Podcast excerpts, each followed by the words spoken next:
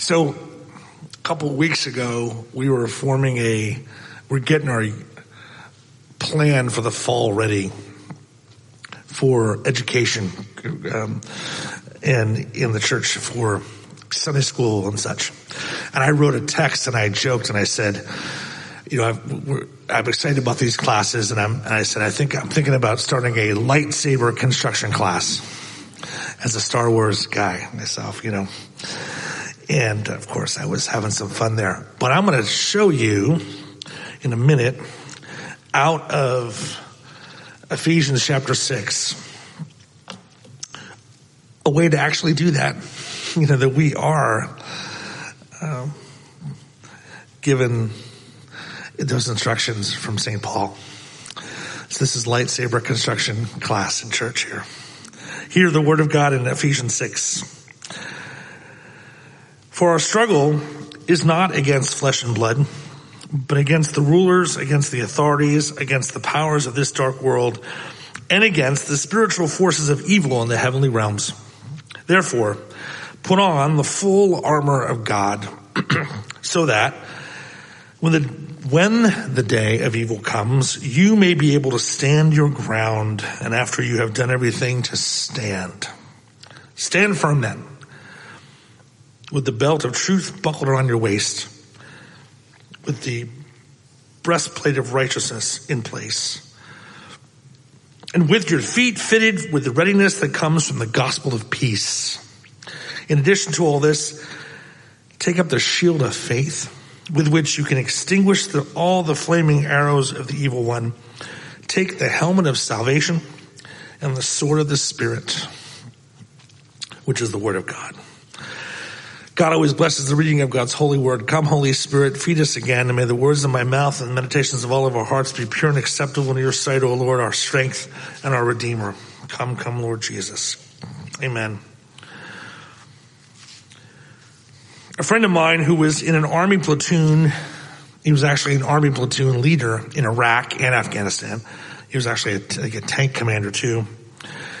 He told me once that in Iraq, he could not go to the bathroom without putting on his armor. Because the place was so dangerous in Baghdad and Ramadi and places where Mike was, sniper here, a mortar around there, just take you right out in a moment. The apostle Paul wants us to know that spiritually, it's Baghdad out there. It's Ramadi out there. There is no zone in which we are totally safe from the fire of the evil one. Paul tells it like this, for our struggle is not against flesh and blood. Now, Paul acknowledges elsewhere in his writings that, yeah, we struggle with the flesh. He's saying it's not only that though. Scholars point out that the word for struggle here is used in the sport of wrestling in the first century. In fact, one scholar said close struggle, hand to hand combat is in view. This isn't the firing of a drone missile. There are rulers, authorities, powers in this dark world, spiritual forces of evil. Peter O'Brien he's an Australian evangelical scholar. He points out that these different terms all point to the same reality. Powers of evil, demonic intelligences. Dr. O'Brien summarizes this way. He says, we think, if we think, if we think that the Christian life is simply a matter of human effort of exertion, then we have misread the nature of the campaign and will not be able to resist the evil one's fiery darts. My military friend knew how dangerous his old neighborhood was. Do we? When I worked for InterVarsity Christian Fellowship, it was a non-denominational college ministry on over 500 campuses in the country, and I was on staff at Seattle Central Community College for six years and part of the Northwest InterVarsity region. And I was selected by the region to be on the national evangelism team. And on this team, we would go once or twice a year to discuss InterVarsity's national evangelism strategy. And at one of these meetings, our director of evangelism, Terry Erickson, said he was in charge of the meeting and we would, we would be discussing strategy and new ideas for evangelism and what God was doing. So, and then we would kind of relax in the evening and Terry said, Hey, there's a new movie out called The Exorcism of Emily Rose. Why don't we go see it? It's about a spiritual topic. We're like, Terry, really? It's like, well, he took, he took the, the National Evangelism Team of InterVarsity out to see The Exorcism of Emily Rose. The most terrifying movie I have ever seen in my life. I slept with the light on for probably a month after seeing this movie. You know, it was actually directed by a guy named Scott Derrickson. He's a Biola grad, directed this movie, and it's a well, it's a well done movie. It's a real big you know, tentpole. Tom Wilkinson's in it. Um, a couple other uh, A-list actors are in it. I'm not recommending the film one way or another, but I will say its depiction of spiritual warfare was very well done and utterly terrifying. Thank you, Terry. we got back from seeing this movie and we're staying at this big, like, old uh, I think it was like a Catholic uh, school with these long hallways and like the fluorescent light that flickers at the end of the hallway and crucifixes everywhere. Oh, anyway, well, maybe the fact that this movie had such a realistic, compelling, powerful portrayal of evil maybe that's not such a bad thing. I'm not recommending it one way or another. I'm just saying sometimes we can uh, domesticate evil or, or I think Christians go to one or two, one of the other extremes in talking about this topic. Either the devil and demons aren't everything or we don't take it seriously at all. I think Paul's finding a middle path here. Take it seriously. Take Jesus more seriously, but take it seriously. Don't take it more seriously than Jesus. I don't believe Christians can be possessed by demons. But I believe we can be oppressed and bothered and pestered and attacked by devil and demons as Paul is relating here. And so maybe it's not such a bad thing to be reminded of that. How dangerous it is and how scary it is because it gets us out of relying on ourselves and gets us relying on God. And Paul tells us how here. How to take heed. Stand firm then with the belt of buckle, with the belt of truth buckled around your waist. Notice where he starts. He doesn't start with offensive weapons, nor does he start with uh, kind of telling you what Satan's strategy is. He doesn't focus on the devil. He doesn't focus on us going on offense. He focuses on truth that you start with the truth. What's the truth about me? What's the truth about God? This is the belt. Now the belt for a Roman soldier was a leather apron that hung under the armor and protected the soldier's thighs. When you fastened clothing on your waist, it was a way of preparing for rigorous activity. There's something securing about that. Following Christ is rigorous activity. He keeps us moving. Then there's more, of course, the breastplate of righteousness. Again, something that covers you. And it's righteousness that we know comes through Christ. The righteousness that covers our hearts is Christ's righteousness. He without sin became sin that in him we might become the righteousness of God in Christ.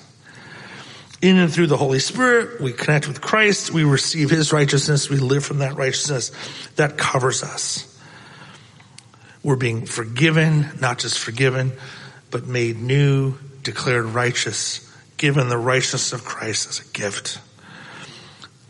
Truth and righteousness, belt and shield.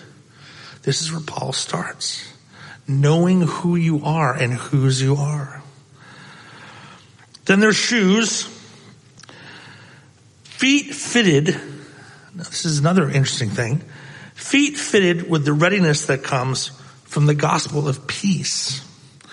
I don't know about you. I don't associate readiness with peace. I associate peace with kind of chilling out, watching TV, you know, whatever, laying on the lounger at the beach. There's a place for that. But here, peace makes you ready.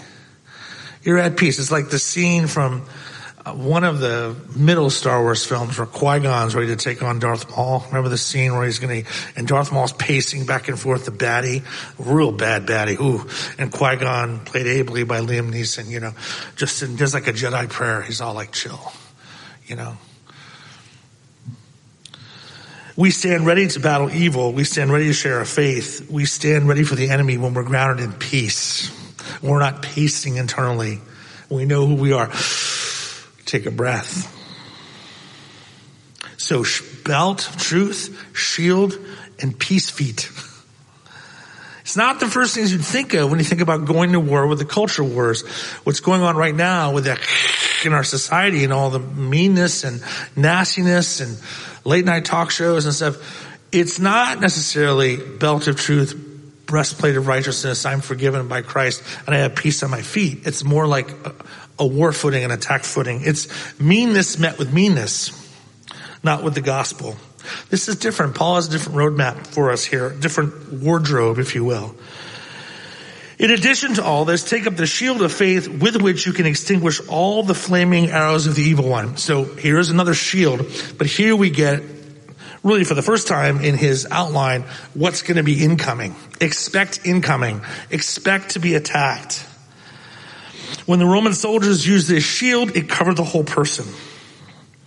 So the idea here is that our faith in Jesus covers us as a whole and we can expect arrows of temptation. We can expect arrows of accusation. We can expect arrows of discouragement. And that shield we can expect will protect us. The shield of faith. I trust in Christ to be my shield. St. Patrick, Christ before me, Christ behind me, Christ all around me. Then verse 17, Paul also calls us to take the helmet of salvation. Have you seen those helmets in those new fighter planes? I think they're like millions a piece to buy. You don't want to scratch those on the visor, boy, you're in big trouble. But they have all this tech in them because it's all about the pilot's situational awareness. Well, the same here. The helmet, which is salvation, that our ultimate sense of situational awareness for combat, our readiness is knowing who we are and whose we are in Christ that I am saved, that I am sealed, that I belong to Him. And that's freeing. When you know whose you are, you know who you belong to, it's liberating. Don't go to battle without knowing the Lord has already rescued you from wrath. Don't step out the door in the morning without putting on that helmet and remembering I'm, I'm saved from death even if I die today. Don't go out the street without remembering the Lord has rescued you from your bondage to sins. So you always have freedom from sin even when you're, even when you're tempted. Don't go out the door in the morning without knowing you're forgiven from sins, from all sins when you fall because you're going to sin during the day. Don't go out the, out, out of your bed in the morning without remembering in that helmet of salvation the Lord has all authority in heaven and earth is given to him that our salvation is from a saving, all powerful, almighty God. And that's the heart of our situational awareness. Okay, now we get to the one offensive piece. We got our belt, we got our shield, we got our helmet, we got our peace feet. Now we get the one offensive weapon. Okay, here's your lightsaber. Makaria, Makaira, as it's known in Greek, scholars tell us, and I quote, is a relatively short sword, or even a dagger used for cutting and stabbing, and was distinct from a large broad sword. It's the sword of the Spirit, meaning the Spirit makes the sword powerful and effective. It's not the cobalt crystal or whatever in the lightsabers. The sword of the Spirit is, Paul tells us, verse 17, is the Word of God. Now the phrase word here for Paul usually means the gospel. And the particular word Paul uses here for word means spoken word.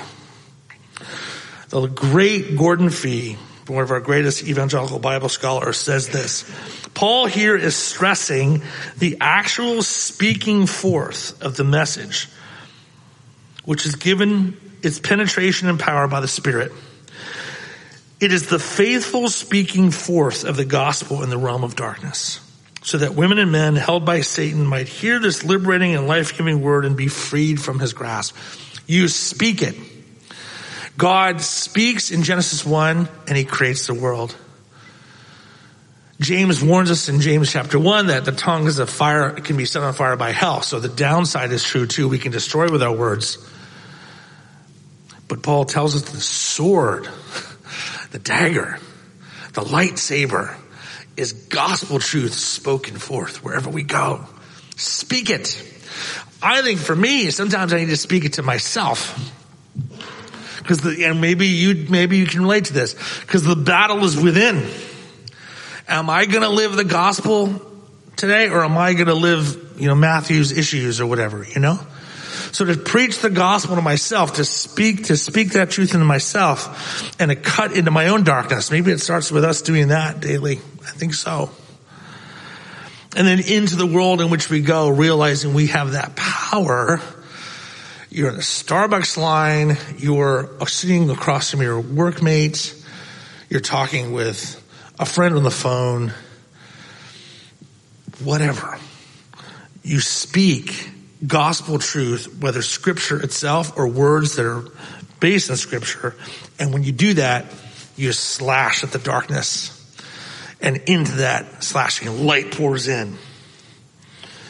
When we use this spiritual dagger to attack darkness, we speak about all that God has done for us in Jesus Christ. We put Christ's rescue of us into words. To those haunted by sins, we declare forgiveness available in Christ. To those held in sin's grip, we declare freedom through relationship with Christ. To those scared of death's shadow, we declare Christ's victory and resurrection. We slash into the darkness whenever we speak Christ's work for us. Speech is our lightsaber. Speaking the gospel. So we start with putting on our armor. We wear the gospel. That's the whole thing.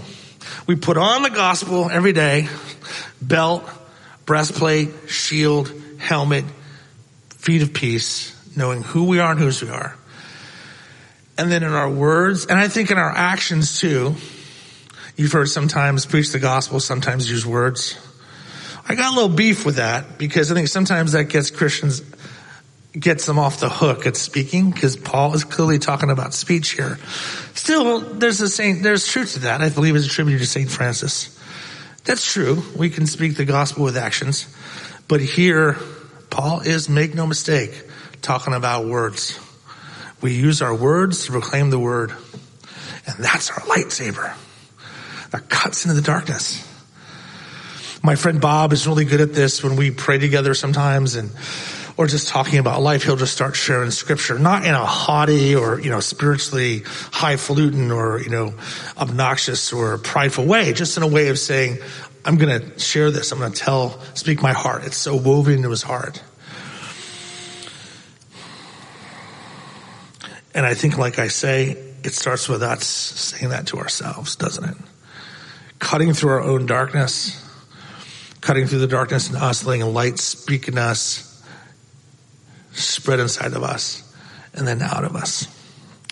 Well, as we go to war, wear our armor. And what that means, know who you are and whose you are in Jesus Christ. And as you go to war, take your lightsaber, which just means Speak the truth of what God has done to make us who we are and speak the truth about whose you are in Christ. May it be so for you and for me now and forevermore.